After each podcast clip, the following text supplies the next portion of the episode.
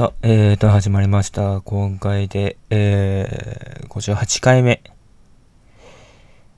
ですが、約1ヶ月ぶりでございます。お久しぶりでございます。はい、えー、この番組の、えー、担当者、えー、担当者 はい、えー、この番組のね、えー、MC、まあ、DJ みたいなもんですかね。あの、タナンでございます。はい。えー、はじめましての方ははじめまして。えー、えー、長い間喋っていなかったので、ちょっと感覚が鈍っておりますが、えー、どうぞお見知りおきを。はい。えー、そうですね。あのー、ちょっとね、まあ、エピソードがちょっとごっちゃごちゃになると思うんですけども、あのまあ、だいたい10個ぐらい話せばええかなと思ってますので、まあ、ランダム的な感じで話していく感じなんですけども、なんですかね、あの、いやー、結構喋ってなかった気がするんですよね。あの、1ヶ月約1ヶ月はい。まあ、1ヶ月喋ってないってなるとね、結構ストレスが溜まったりとかしててね。うーん。だってまあ、50何回もやってるラジオって言ったらもうほぼほぼね、相当長くやってるなと思うんですけどもね。でもまあ、1ヶ月、1ヶ月ちょっとお休みしますっていうのは、ツイッターとかでも、あの伝えてまして、その間ね、ラジオでは撮れない間、えー、ツイッターとか、インスタとか、まあ最近スレッズっていうのもね、えー、やり始めて、で、それで、いろいろつぶやきながら、あのー、していたんですけども、つぶやく時間はあるんですよ。でも、実際に本格的に撮ろうっていうことがちょっと難しくて、あのー、それでまあ、長い期間、えー、開けさせていただきました。で、まあね、今回のテーマはね、長い期間なんですね。長い期間何をしていたのか、長い期間。まあ、長い期間って言っても1ヶ月ですよ。1ヶ月は結構長いもんですよ。なのでね、その長い期間の間に、えー、どんなものがあって、どんなものに触れて、えー、どんなものを話したかったのかっていうのをね、えー、話していこうかなと思っております。え、それでは始めたいと思います。気まぐれタイムズ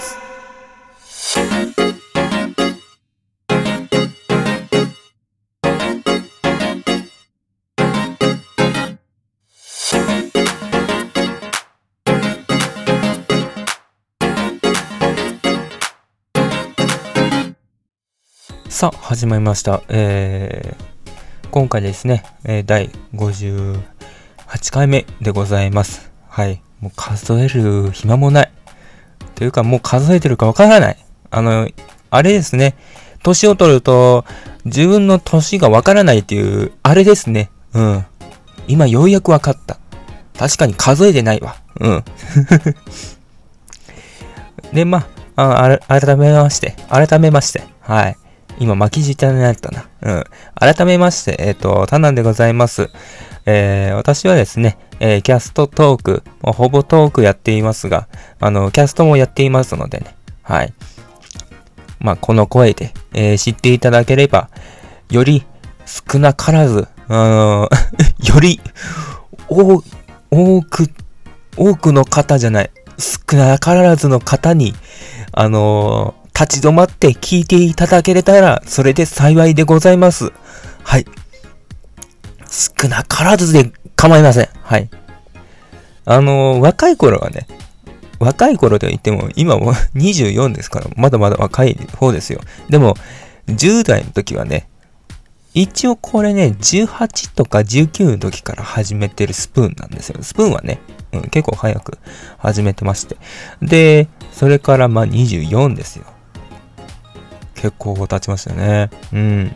5年ぐらいやってるのかな、スプーンとかは。で、Spotify は、ここ1年ちょっとぐらいなので、まだまだ新人なのでございますが、そうですね。あのー、まあ、Spotify って言ったら、なんかあの、最近気になっているやつがあって、それは、川の字ラジオっていうのがありまして、で、これはですね、えー、とある二人が、えー、まあ、あの、九州の人なんかな？が、えー、川の字、まあ、横になって、川の字になって、MC がいて、ゲス、今回のそのゲストがいて、MC、MC 二人の女性なんですけども、で、それが川の字になってる。寝てるから川の字に見え、上から見たら川の字に見えますよね。で、その川の字になった状態で、ゲストのことを掘り、根掘り葉掘り掘り下げながら、えー、そのゲストが、あの、歩んできた、この場所、その場所かま、ところ構わず、そこで、えー、ラジオするってことなんですよ。ね、横になりながらですよ。あの、座って喋るんじゃなくて、川の字になってラジオをする。なんか、面白いなって思いまして、いざ聞いてみたんですけども、今自分が聞いてるのは2からちょっと聞いてまして、1もシーズン1のやつも聞いとかないといけないんですけども、シーズン1とシーズン2、まあ全部一緒になっているので、並び替えして、それで聞いた方がいいかもしれませんが、とりあえず最新のやつで、その時見た、まあ聞いたやつでは、面白かったです。あ、こんな人いるんだとか、あ、こんな写真家がいるんだとか、あ、こんなイラストレーターの人がいるんだとかね。いろんなところのね、あのー、目線で見ることができますので、結構ね、ラジオとしては王道なんですよ。ラジオとしては王道なんだけども、やってることはすごいなんか、クリエイティブだなとか、さすがやなっていう、こんなやり方あるんやなっていうね、画期的なやり方だと思うので、非常にそこはね、面白いですね。やっぱり寝てるんでね、寝てる時のね、喋り方って結構ね、喉が詰まってる感じとかね、あの、普段の喋り声じゃない声で喋るので、非常にね、なんかあの、新鮮な、新感覚な感じで聞けるかなと思います。また、そうですね、周りの音とかもね、ガヤガヤと鳴ってる中で、寝そべりながらラジオするので、結構面白いですよ。はい。なので、Spotify で、えー、ポッドキャストの川の字ラジオ、おみし、面白いです。はい。おすすめでございます。で、まあ、あの、Spotify はね、会員登録の広告はやたらと出てくるんですけども、閉じるをボタンを押せば、あの、ポッドキャストの方はいくらでも何、何でも聞けますので、で、最近だったら日本放送のやつもちょくちょく出てきまして、まあ、星野源だったりとか、三四郎だったりとか、えー、っと、佐久間さんとかね、えー、あのちゃんはまだ出てきてないんですけども、えー、あのちゃんやアドちゃんはまだまだ出て出てきてないんですけども、でも、著名人の人がちらほら出てきたりとか、なんだったら、ゲラとか、うん、そういう日本放送じゃなくて芸人が個人でやってるポッドキャストだったりとか、で、あと、マニアックな方がやってる、まあ、川の字ラジオだったりとか、そういったものがあったりとか、で、スポティアイをもう最初からやってる、まあなんか、えー、番組があったりとか、いろんなのがあるんですね。はい。掘り下げれば掘り下げるほど、いろんなジャンルがボンボン出てくるっていうね。なんだったら、Spotify ってどっちか言ったら、あの、ポッドキャストがめちゃくちゃ多いんですよ。はい。で、なんだったら、ポッドキャストは無料なんですよ。ただ、音楽のアプリですけども、音楽のアプリ、音楽の方は有料なんですよ。うん。そこが違ってて、だから全部が全部有料ではなくて、全部が全部会員登録をするやつではなくて、ポッドキャストだけは無料だよってことなんですよ。うん。ポッドキャストだけお金をかけない。非常にいい番組じゃないですかね。はい。番組っていうか、非常にいいアプリでございます。はい。おすすめでございます。で、まあ、今回はね、あの、話していく内容っていうのは、長い期間で何を感じて何を得たのか ですよね。まあ、あの、改めて、えっ、ー、と、この番組の内容をね、全貌的なのね、えー、説明させていただきます。はい。この番組は、タナンちゃんがその日に話したい気になったもの、エピソードなどの話題を、ただ話していくというシンプルな番組となってます。はい。えー、改めまして、えー、タナンでございます。よろしくお願いします。はい。ですね、あのー、オープニングはですね、えー、作曲家の、えー、フレーマンさんが、えー、手掛ける、え、スカイハイっていう曲でございます。はい。さっき流れたかなと思って。もしかしたらまだ流れてるかもしれませんが。はい。えー、それでですね。で、あと、まあ、エンディングはまた後ほど話していく感じでございますが、まあ今回まあエンディングよりも、えー、中間に、えー、曲を挟む感じでございますが、はい。中間、まあ中間かな？中間にね、曲をね、ちょっと入れ込む感じでございます。はい。あ、はい。えーと、中間はですね、えー、空色メロディーというね、曲を流そうかなと思いますが、まあ、もうね、タイトル言っちゃったんで、えー、どうぞ、空色メロディー。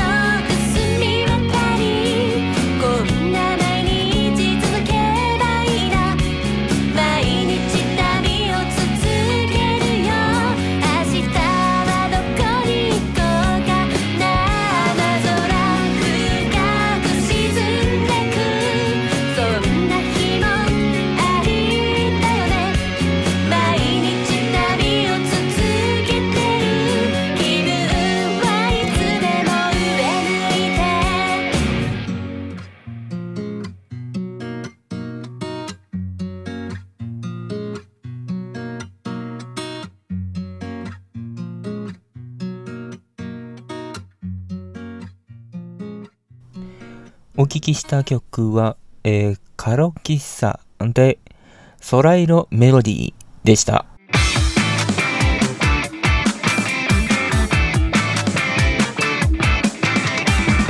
気まぐれタイムズ。さあ、えーと、続、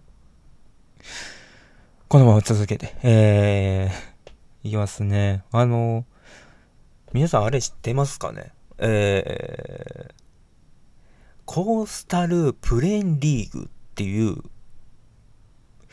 あのー、アメリカにある、ジョージア州にある、えー、とある大学の野球なんですけども、これがね、奇抜すぎて面白いんですよ。あのー、まあ、YouTube で検索するならば、えー、サバンナバナナっていう、まあ、野球のチームがあるんですけども、そちらを検索してみていただければ、えー、わかりますが、そんなん野球でええんかっていうぐらいね、うん。どういう野球なのかっていうと、通常の野球のルールは至って変わらないんですけども、あの、ただそこに奇抜さをぶっ込むっていう、ぶち込んでる感じなんですよ。どんな内容かって言ったら、ピッチャーなんだけど、竹馬に乗って足が長くなってる状態で、ピッチャーのふりをする。で、投げるのはショートだったっていう パターンとかね あと、なんか、最近だったら、あの、杉谷さん、えー、日本ハムを辞められた、えー、両田の、えー、杉谷さんが、えー、キスネダンスを踊りながら、えー、出場したりとか、まあ、ゲストとして呼ばれたりとかしまして、えー、非常に面白い、えー、野球でございます。まあ、ぜひね、気になった方はね、あのー、YouTube とかで、えー、まあ、チーム名のサバンナバナナで検索したら出てきます。はい。それとですね、野球関連で言いますと、エンジョイベースボール。こちらも楽しい方ですね。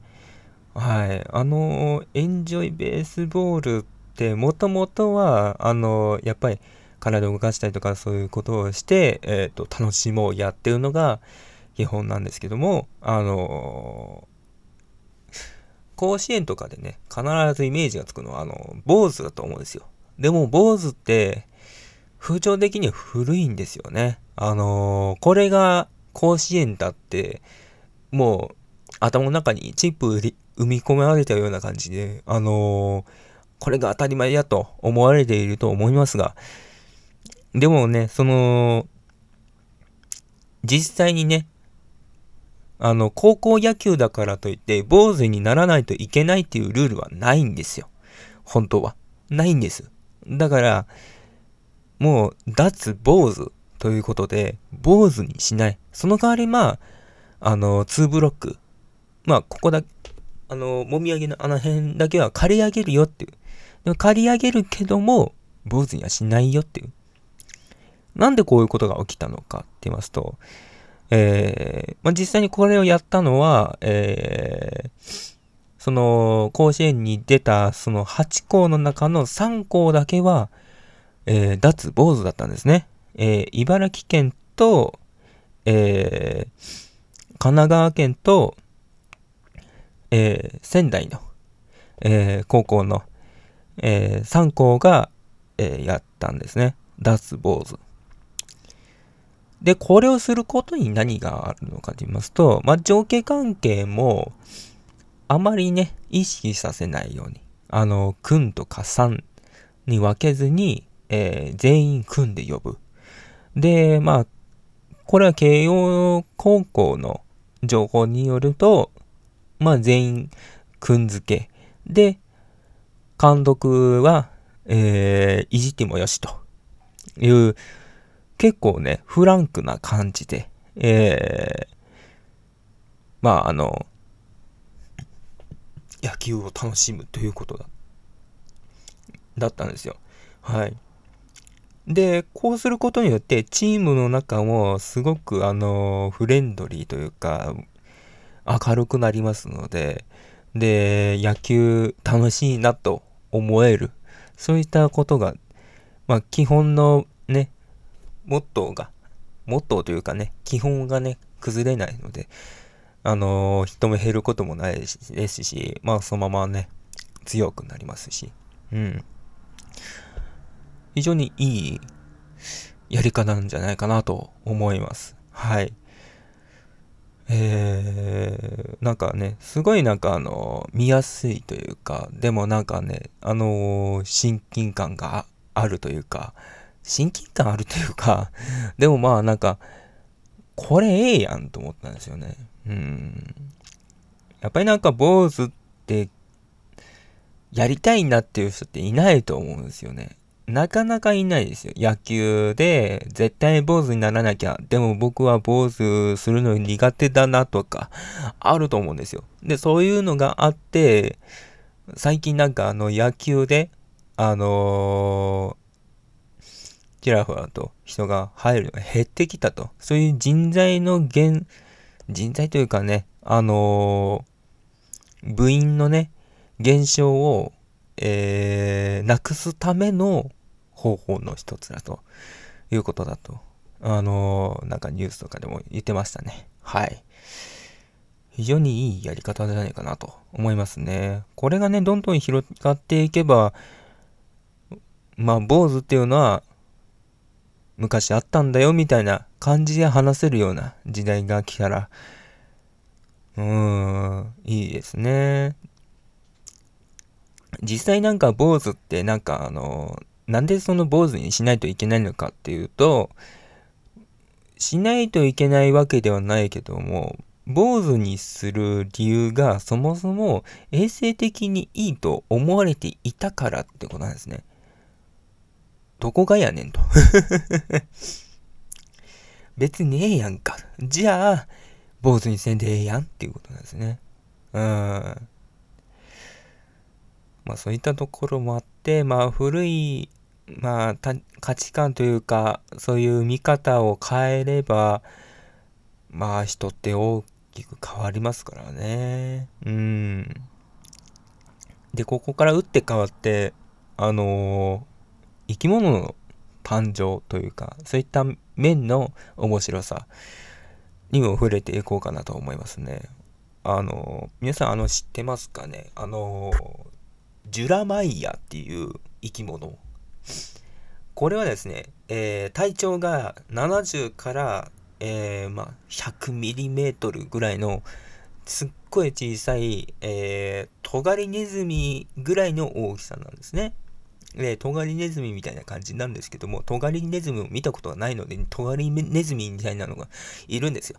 で、これは、えー、まあ生き物っていうのは皆海で育ったと。で、海から陸に上がったものが今自分たちが生きているその祖先となる、えー、生き物なんですね。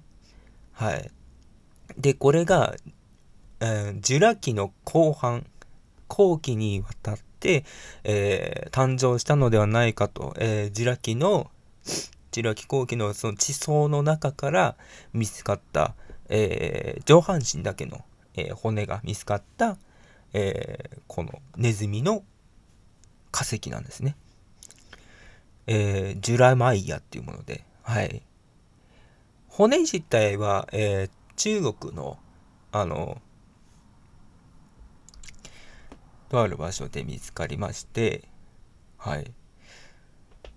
確かね、えー、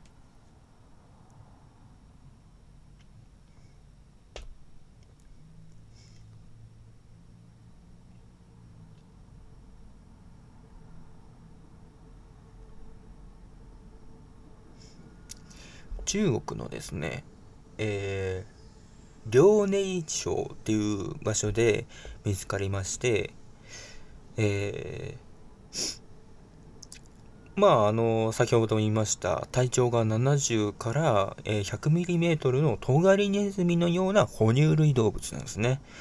はい。まあ、詳しいことはそれしかわからないんですけども、えー、ジュラマイヤのマイヤって何なのかって言いますと、これ、えー、あの、名前を付けたのはアメリカの方なんですけど、アメリカのとある研究家研究で、えー、名前を付けたんですけども、化石自体はね、中国で見つかったので、中国の人が見つけて、で、名前はアメリカなんですけども、えー、ジュラは、まあ、ジュラ、ジュラ紀後期の意味で、で、マイヤは何かって言ったら、母なんですよ。お母さんなんです。まあ、生まれ、まあ、こうやって私たち人や、えー、犬、猫だったりとか、そういった動物たちが生まれた祖先は皆母であると。うん。皆の母である。それが、えー、マイヤ。英語で、まあ、マイヤって言うんですね。マイアなんですね。はい。ジュラマイアなんです。えー、非常にね、名前もね、ちょっとロマンチックでいいなと思いました。はい。ですね。あの、ここからね、ちょっとね、肩の荷物をゆっくり下ろすような形で、あのー、1ヶ月の間、何をしていたのか。こんなことだけじゃないですよ。はい。ちゃんとね、いろんなところ行って、あのー これええなと思ったものが、いろいろあるんですけども。それがですね、あのーこれまあ広島県、私はね、広島生まれの広島育ちなんですけども、やっぱり広島でもやっぱり知らないことだったりかな。たくさんあるんですよ。はい。広島市民でもね、市民でも、あまり行かないところもあったりとか、え、こんなとこあったんやっていうね。うん。皆さんもなんかね、自分の県に住んでてもね、隣町知らないっていうパターンってよくあると思うんですよ。そういうことでね、あの、すごく親近感が湧けば早いかなと思いますが、まあ、広島もね、こんなものがあったんやっていうところがね、ちらほらあったので、えー、そちらをね、えー、2つほど話していきたいかなと。いや、3つ、3つ話していきたいと思います。はい。1つはですね、えー、広島県山県郡安芸太田町にある山県郡っていうのは山県、山に、あのー、何県の県に、えー、まあ、なんか、田舎とかの、あの、郡がつくやつです。山県郡の、えー、安いに芸人の芸に、えー、爆笑問題の太田に、町ですね。はい。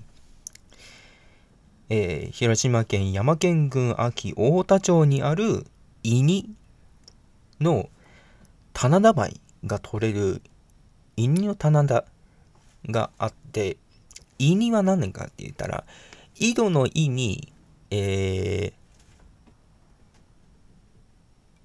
昔まあドラマとかであった仁の、はい、人弁の、人弁に、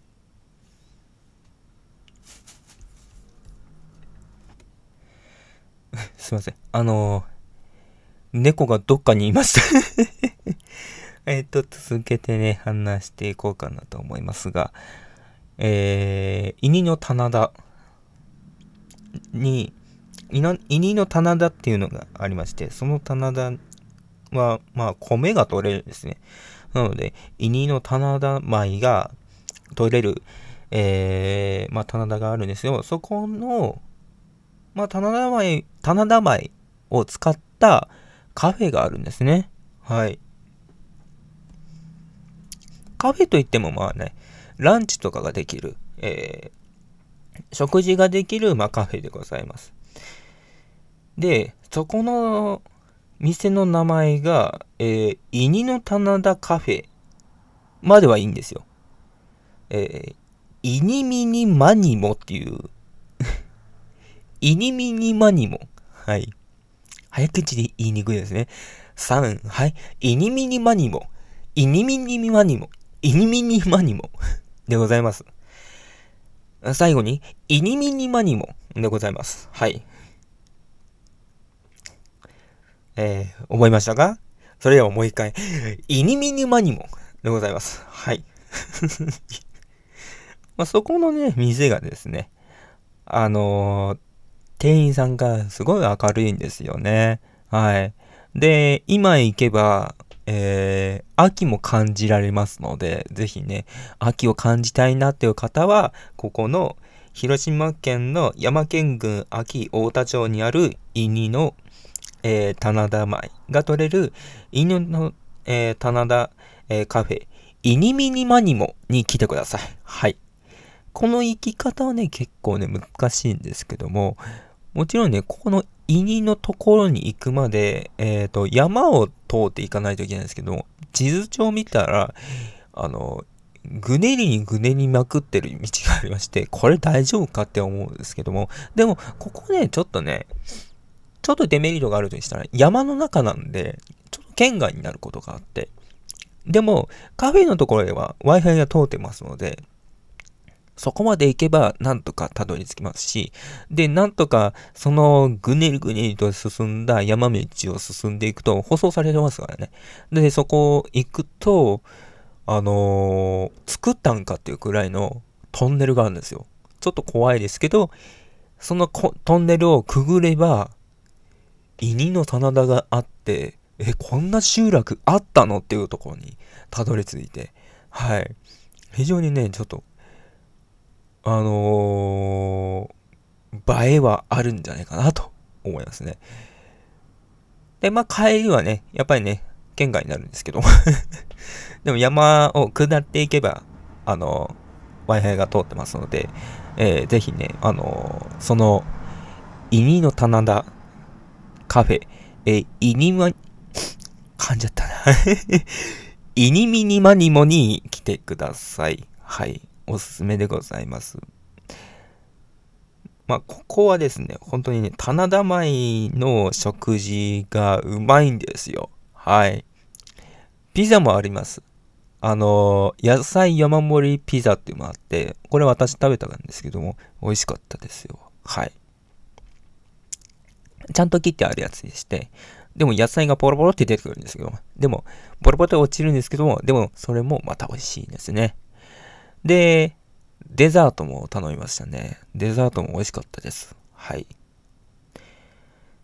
ではね、えー、次はですね、そうですね、広島県の国民社、あ国民宿舎、えー、雪ロッジという、まあ、宿舎へ、宿舎ができるところがあるんですけども、そこの雪ロッジっていうところがありまして、この近辺はね、雪温泉と言われてまして、まあ、雪ロッジでもかわ、構いません、構いませんが、まあ、ここの近くに川沿いがありまして、夏になるとね、子供たちがね、泳いでとかね、ダイブしたりとかするんですけども、まあ、釣りもできるんじゃないかなって思いますし、で、まあ、川沿いを進んでいけばこのロッジの場所にたどり着きますし、あと写真もね、まあ綺麗に撮れるんですよ。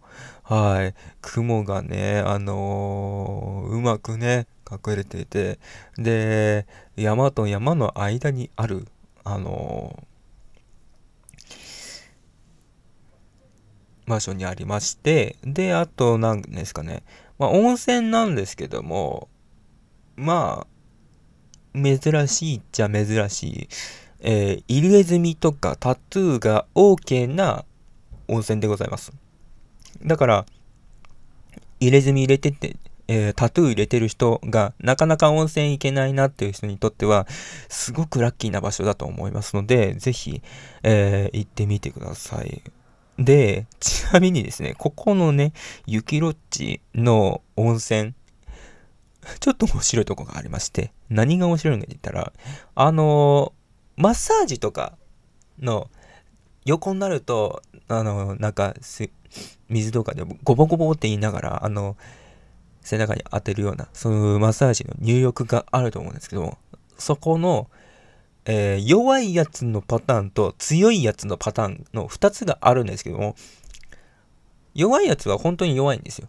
で、これ気持ちよくならないなで、隣の強いやつに行こうかなと思ったら、強いやつはもうなんか、噴水みたいにめっちゃバシャーって出てるんです。これね、行ったことがある人とか、今度行ってみたいなっていう人にしかわからない。っていうか、前行ったなっていう人になってならわかるやつなんですけど、本当に、バシャーって言うとって、で、あの、一応、忠告が書いてあるんですよ。子供や年寄りの人は、あの、使わないでくださいと。あのー、ものすごく強いのでって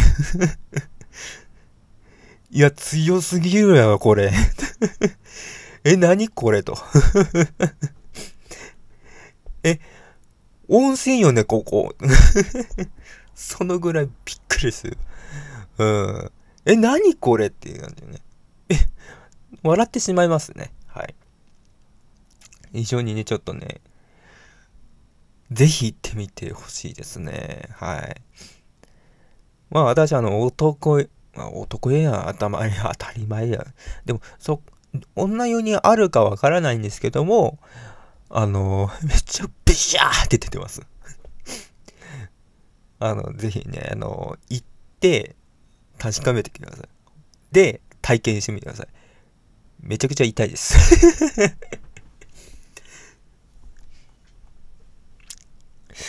それ ですね、えー、そうそう、ここのロッジのね、ここから離れて、車から10分の距離にある、えー、別のね、温泉があるんですけども、湯の山温泉っていうのがありまして、で、ここの湯の山温泉の近くには、えー、ドクターフィッシュを体験できるところがありまして、ここはね、無料なんですけども、まあ、譲り合いの精神で、あのー、誰かがやってたら、それを待って、譲って、あのー、やる。そんな感じの譲り合いの精神で、えー、ぜひ、あの、体験してみてください。あの、ドクターフィッシュは、あの、歯がないので、ペロペロと舐める感じなので、すごいくすぐったいんですけども、足のね、角質をね、取ってくれるということで、美容にもいいということなので、はい。あのまあ、やりすぎには注意なんですけども、えー、ぜひ体験してみてください。すごいくすぐったいですけども、あの新鮮な目で見ることができますし、あと、ちょっと、ちょっと楽しいですね。はい。ぜひ行ってみてください。えー、まあ、広島県の雪町でございます。はい。まあ、この雪町はですね、あのー、広島市の、えー、佐伯区っていうところの、佐伯区っていうところがありまして、えー、佐伯区の雪町、えー、まあ、広島市さ、さ、佐藤の佐に、え駅が、あの、人弁に白の国、えー、湯船の湯に来ると書いて雪。雪。雪じゃないですよ。冬の雪じゃなくて。で、雪に町で、大って書いて、あの、字を書くの字、浮かんぶりに子供で、大技って読みます。で、大技。で、物が多いの、たたの二つ文字の、王に、えー、田んぼの田で、ただ。広島市佐伯区雪町大技ただにある民宿舎なんですけども、はい。まあそこは本当にまあ、入れ墨 OK の温泉となってます。はい。でですね、えー、最後に、えー、最後って言ってもね、あのー、話したいものの、三つ目。三つ目はですね、広島県ではないんですけど、隣の山口県の話でございます。ここの山口県の山口市にある温泉、えー、湯田温泉というものがありまして、湯船の湯に田んぼの田で、えー、湯田温泉でございます。で、そこの湯田温泉にある、まとある、えー、温泉で、えー、湯に使って、すごい気持ちよかったんですけども、ここはですね、えー、入れ墨、ブブーのダメな場所でございまして、ただね、湯丹温泉ならではでの、えっ、ー、と、大きな、えー、狐が、えー、特徴的かなと思いますので、ぜひそちらもね、えー、行ってみてください。はい。ここ情報は少ないですね。でも、本当にはね、あのー、満喫できるんですよ。はい。まあ、サウナでもいいですし、あと、温泉としてもね、あの、すごいゆっくりとくつろげますね。はい。ここはね、ちょっとね、食事とかはあまりないんですけども、まあ旅館とかはね、あるかもしれませんが、あの、日帰りだとないですね。ですがまあね、牛乳とか飲めますし、まあどこでもそう、どこでもそうかな。うん。牛乳が飲めますので、えー、ぜひね、あのー、油分に使って、えー、出たら牛乳をガブッと飲んでいきましょう。はい。まあ一応ね、ここ有名ですし、湯田温泉、えー、ぜひ行ってみてください。はい。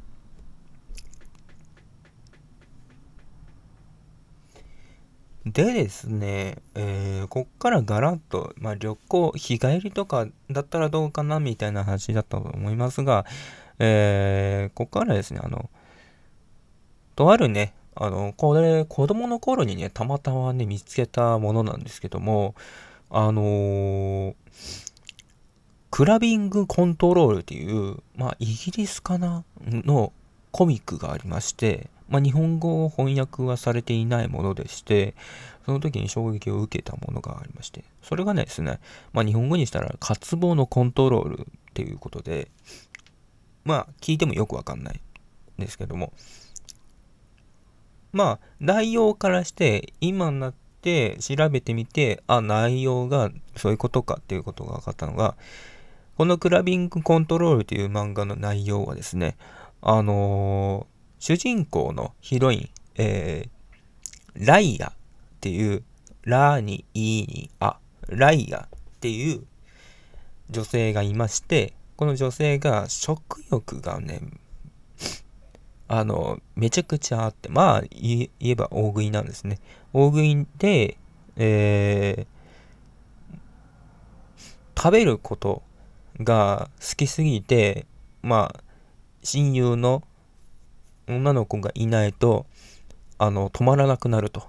で、しまいには太ってしまう。で、ただ太り方が異常で、まあ、膨腹っていうんですかね。膨れ上がる。膨れるお腹みたい。膨れるお腹って書いて、膨腹系のある、えー、漫画となってます。はい。結構ね、非現実的な、え、そんな飛び方あんの？とかね。まあ、絵だけ見ててもおかしいなって思っちゃうけど、でも、うーん、ちょっと見入っちゃう。まあ、マニアックな内容ですけども、ぜひね、えー、これもまた気になる方は見てください。これ、クラビングコントロールっていうのね、英語にすると、C-R-A-V-I-N-G で、クラビングに、あの、英語でコントロール、えー、C-O-N-T-R-O-L でコントロールでございます。最初の頭文字の C はね、大文字となってますが、はい。まあ、クラビングコントロール、まあ、漫画で検索してもいいですし、クラビングコントロールだけでも検索しても出てくると思います。はい。でですね、えー、もうね、9番目に入りますが、はい。早いですね。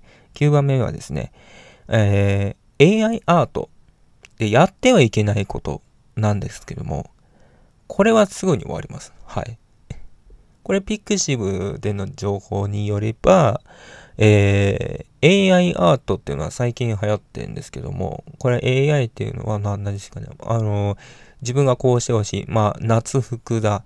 えー、後ろに、あの、ひまわりがある。で、麦わら帽子をかぶってる、えー、黒い、黒髪の、えー、白いワンピースを着た女性で検索、あの、その項目に入れると、えー、作成しますかっていうのがあって、そういう検索、まあ、作成すると、その絵ができるんですね。AI が描いたアートっていうことなんですよ。それが AI アートなんですけども、でも、これやってはいけないことは何かって言ったら、商売にしちゃいけないですね。なんでか言ったら、AI が書いたから。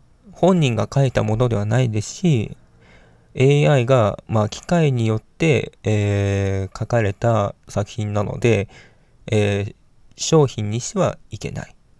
まあ、非売品みたいな感じですね。あのー、見て楽しむんだったらいいんだけども、AI アートなんでね。はい。なので、売ることはできない。なんですよ。でも、何としてでも売りたいっていう人が必ずいるんですけども、これは、えー、通常の通販、アマゾンだったりか、そういったところで売る人がいるんですね。 pixiv で売れないんだったら、ここで売ってやるぜっていう人がいるんですよ。いやらしいですよね。はい。で、どうしても売れないんだったら、まあ、ファンボックスみたいなところで見せることはできるぜ、みたいな感じで、そこでまあ支援のプランとかでね、えー、支援してもらって、それで稼ぐ人もいますね。いやらしいですね。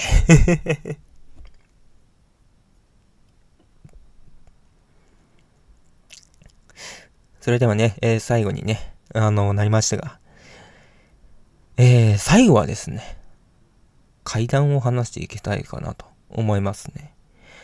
これ配信でね、あの、リクエストがあれば階段話すよとか書いてるんですけど、誰もリクエストしてくれない。なんでだろうと思ったら、あの、私の配信だというか、こういうスタイルでは、どうも、あの、階段以外の話を聞きたい人がいたりとか、あの、実際私あの、聞き手でもありますし、あの、人の話を聞くのが大好きですし、そういった面でね、はい、なかなかね、階段を話せるとこがなかったので、今回ここで話したいと思います。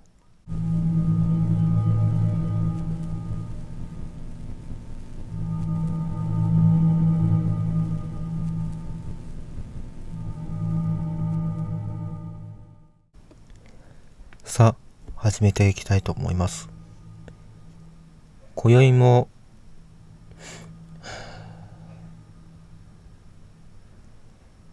こうして夜が、えー、夜が更けていきました。はい。えー、まあ、さて、まあ、今回話す内容は聞いたことがある階段でございます。はい。えー、聞いたことがある階段。はい。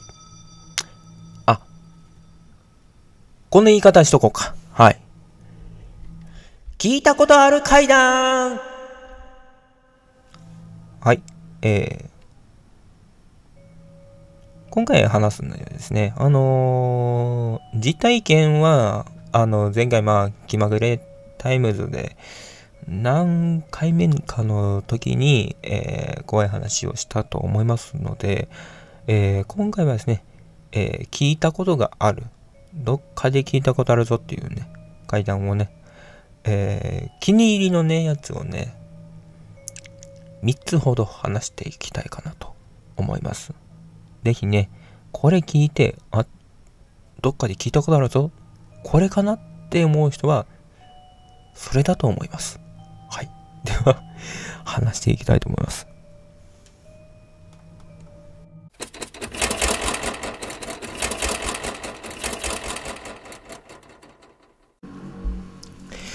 えっと、これはですね、あの、ゆうくんの、アルファベットで U としますが、そのゆうくんの話なんですけども、えー、まあ友達5、6人男女を含めて、えー、揃って、怖い話をしようっていうことで、えー、順に、えー、怖い話をしていったんですね。まあ肝試しみたいな感じですよ。ただ、ゆうくん、怖い話持ってなかったんですよ。で、まあ、あの、出てダメでもええわと思って、その場の勢いで、あの、この近くにね、駐車場あるでしょと。この近くの駐車場で、焼身自殺があったんだよ。って言ったんですよ。で、そしたら、思いのか、それに食いついてね、うわ、怖いな、気持ち悪いな、ってなって、うまくいったんですよ。あ、よかったと。で、それで、まあ、ワイワイと、楽しんで、で、それでまあ、帰り、まあ夜中の中、一人で、そのゆうくん帰ったんですよ。えそしたら、近くにね、あのー、ある女性が、冬なのに、夏の服、まあ季節外れの薄いワンピースを着た女性が立ってんですよ。その女性がタッタッタッタとこっち来て、あの、すみません。はい、何でしょうか。あの、どこどこの場所に行きたいんですけどって言ったんです。で、その場所がさっき話した駐車場なんですね。えー、って思って、まあ、とりあえず、あじゃあまあ、ここですって伝えたんです。で、伝えて、そっから変な人やなと思って、そのままスーって帰ろうとした時に、その女性がパッて振り向いて、あの、すみません。さっきの話って私のことですよね？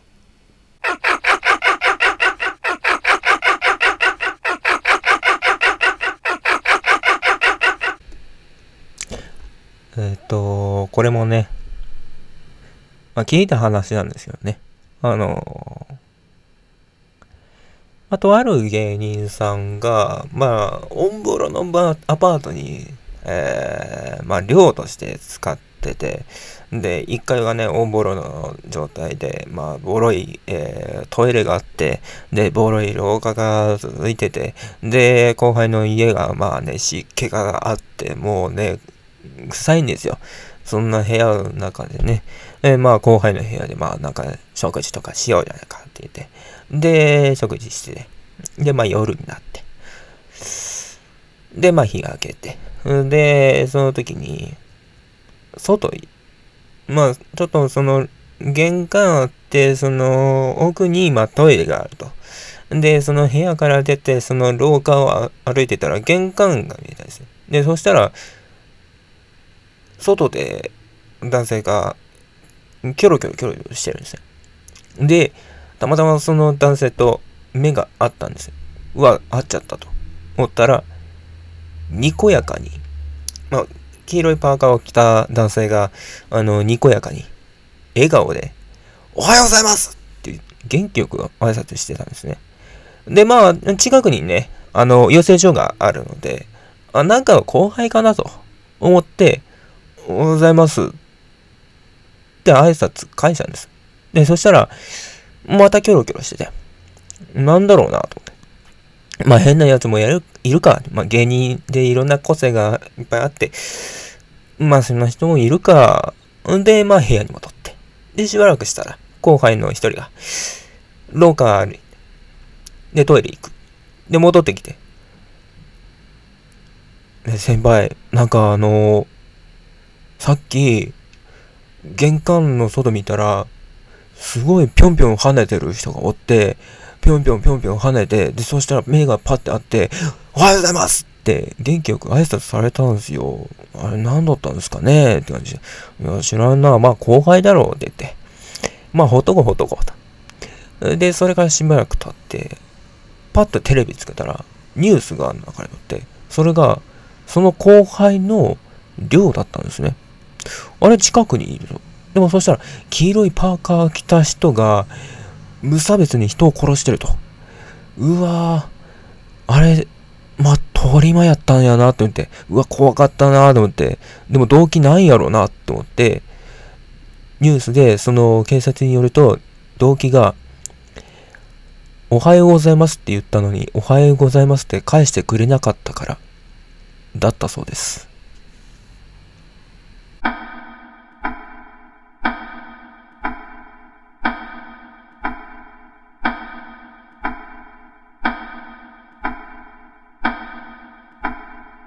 えっ、ー、と、これはですね、まあ、とあるあの、京都のね、祇園かな？で、えー、まあ、クラブの女性、ね、お姉さんにね、あのー、今度うちにおいでよということで、えー、友達、若い頃なんですけども、この、えー、友達二人と、で、お姉さんと、まあ二人。で、その、家に泊まったんですね。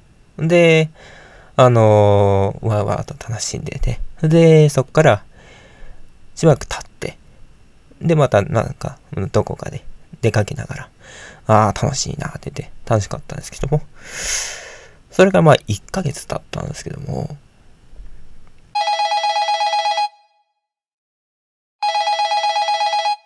警察から電話がありまして、あ、すみません。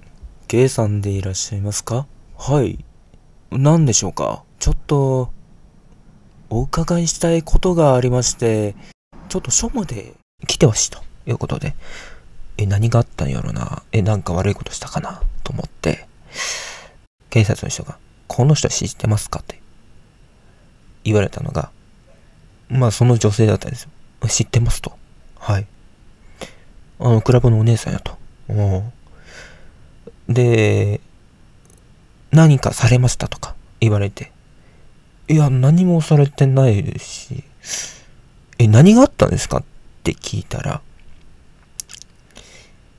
まあ、簡潔に言うと、人を殺してしまったと。あの、お客さんに、えー、借りてたお金、まあ、男性のお客さんがいたんですけど、その人から金を借りてたんだけど、返せなくて殺してしまったと。で、まあ、まあね、あの、その、あなたたちのことをよく知ってますよ。えー、あなたたち、あの、警察側がね、あなたたち、あの、彼女に家に行きましたよねって言ってたんですね。はい、行きましたと。その、あなたたちがいた、その、押し入れの、押し入れの中に、男性の遺体があって、え？と思って。で、いうことは、部屋の中に4人いたと思ったら、5人いたっていう、そういった話でございます。まあ、現在、この女性はね、捕まりましたので、はい。えー、もしね、えー、誰かに知り合いに誘われて自宅に行く際は、もしかしたら一人多いかもしれません。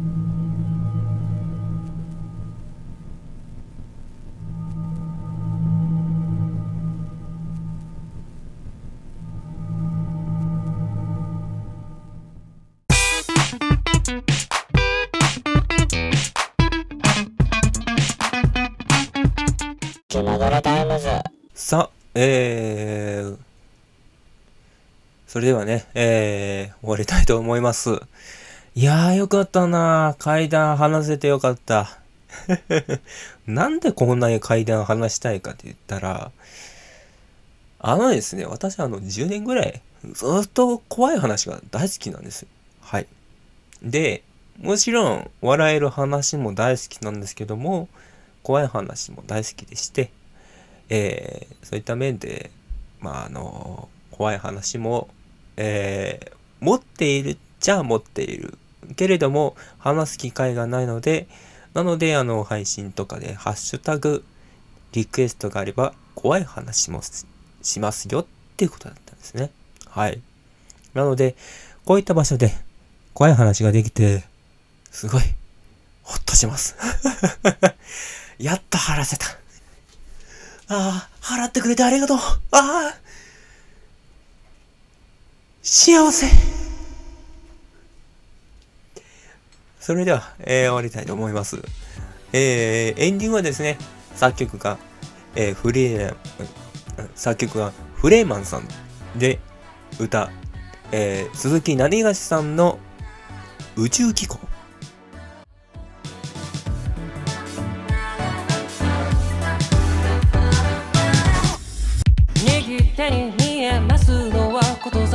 ざアルファセイベが左手に見えるのはシリウス製の指輪。車掌は冗談交じりの挨拶と笑い声乗せかけ出したミルキーウェイ予定の時刻通り。メトロポリス汽車から見下ろす。煙を出して。愛想薄まく。良くするために。身を粉にして働く。忙しすぎて見えなくなってく。スーパー